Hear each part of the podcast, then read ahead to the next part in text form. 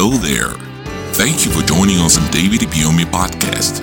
We believe that a sermon you're about to hear will enlighten your mind and grant you the true salvation that can only be found in the gospel of Jesus Christ. God sent me because of you. And until you are blessed, heaven will not rest.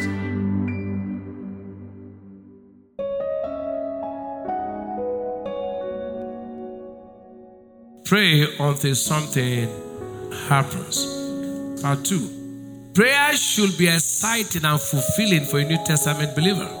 As a child of God, you must rise up to the challenges of life by praying if you want to be in full command of the affairs of life. In 2 Corinthians chapter 4 and verse 18, it says, While we look not on things which are seen, but on things which are not seen. For the things which are seen are temporal, and things which are not seen are eternal. God is saying, don't look at what is happening. Temporal means they are subject to change. He said, no matter what is happening, you can use prayer to change any situation. He said, don't look at that sickness. Don't look at that failure. You can turn it around. Don't look at that circumstance. It is temporal, means it is subject to change if only you can pray. In verse 17 of that same Second Corinthians 4, it said, For our light affliction, the word affliction means trouble, which is but for a moment. He said, No matter it is for a moment, worketh for us a far more exceeding eternal weight of glory. He said, That thing that may look like a trouble is for a what? A moment. If you can address it, it will turn for a testimony. And I decree whatever is in your life turns in the name of Jesus. God's heart desire is to see his children take absolute charge over the affairs of life. He doesn't want you and I to be buffeted, to be tormented, to be afflicted. He doesn't want you and I to be under the circumstances of life. No, that's not his plan for you and I. He wants us to succeed.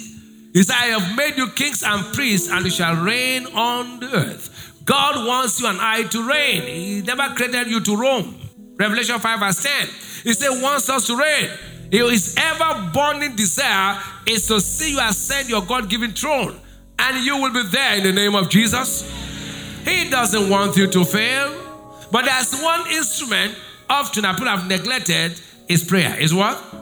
Prayer is one thing that can make you triumph over the affairs of life. I'm not talking about just mumbling to something in the name of praying. No, not vibrations and gyrations to display. I'm talking about something coming from your heart with the word of God. Are you hearing what I'm saying? Speaking intelligible words founded on the veracity of scriptures. When you carry the word of God, say it is written, God is committed to turn your story around. Because the word of God is the only language that God understands. It is the winning ticket in the school of prayer. And I pray today, as you pray with God's word, things will change in your life. Turn with me to the book of First Chronicles, chapter 4. We read 9 and 10. Now, if you have never studied that chapter 4, if you read from verse 1, it's so boring. From verse 1 to verse 9, very boring. Until it was in verse 9, something stood out. It said, It was more honorable than his brethren, and his mother called his name what? Saying, Because I bear him with sorrow. The mother gave him a curse. He said, You, I suffer before I born you. You know, sometimes they give people names better than events. They look at somebody and say, Stone, Okute.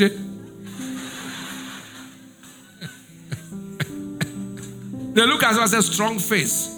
It was when their father was hard, they gave back to him. So strong face. They look at you and say, You don't sabi anything. It was when your mother was doing nonsense, they born you. They give the name based on the event. So the woman look at you and say, I bore you when I was sorrowful. So now your name, Jabez, sorrow. And God granted him what? That which he requested. God will grant your request today. If you look at that story, Jabez changed the course of events in his life through prayer. Through what? Satan wanted to place limits on his destiny. If Satan wants to place any limit on your destiny, don't accept it. He wanted to limit him and say, Look, because we bore you with sorrow, remain there. Most times, when Satan wants to place a limit, he will use very close associates. It can be your relations, it can be even your parents.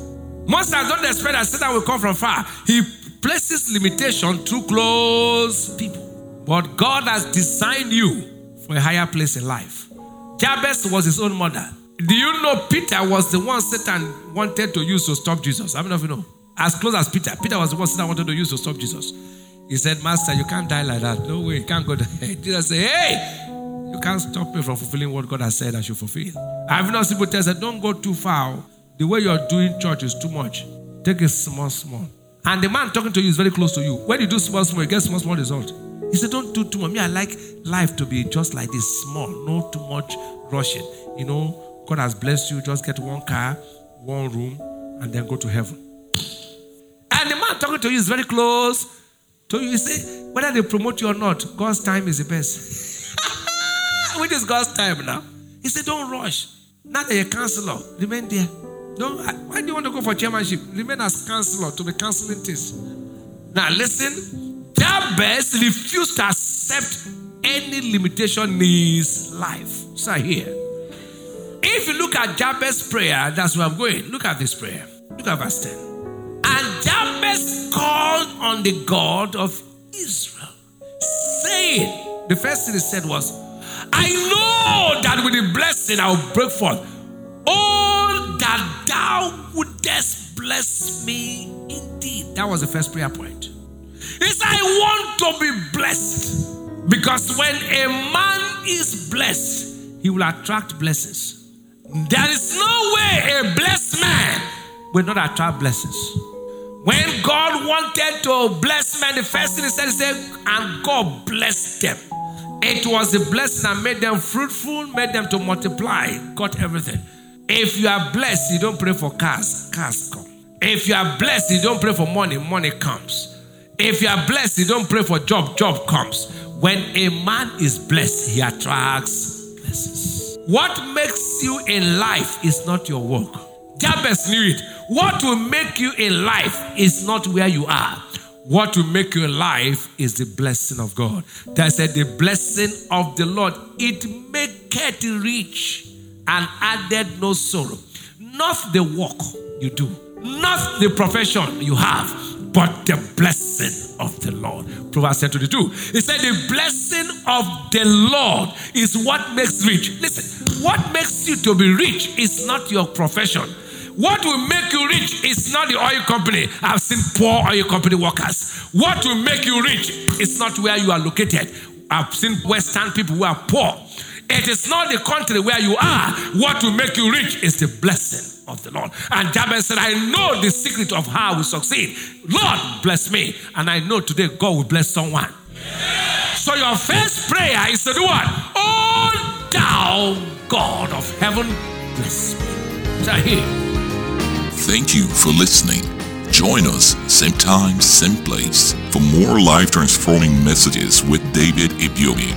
Remember to subscribe to our podcast so you never miss an episode. You can also follow the link in the description box to purchase full audio messages and ebooks. God bless you. Until you are blessed, heaven will not rest.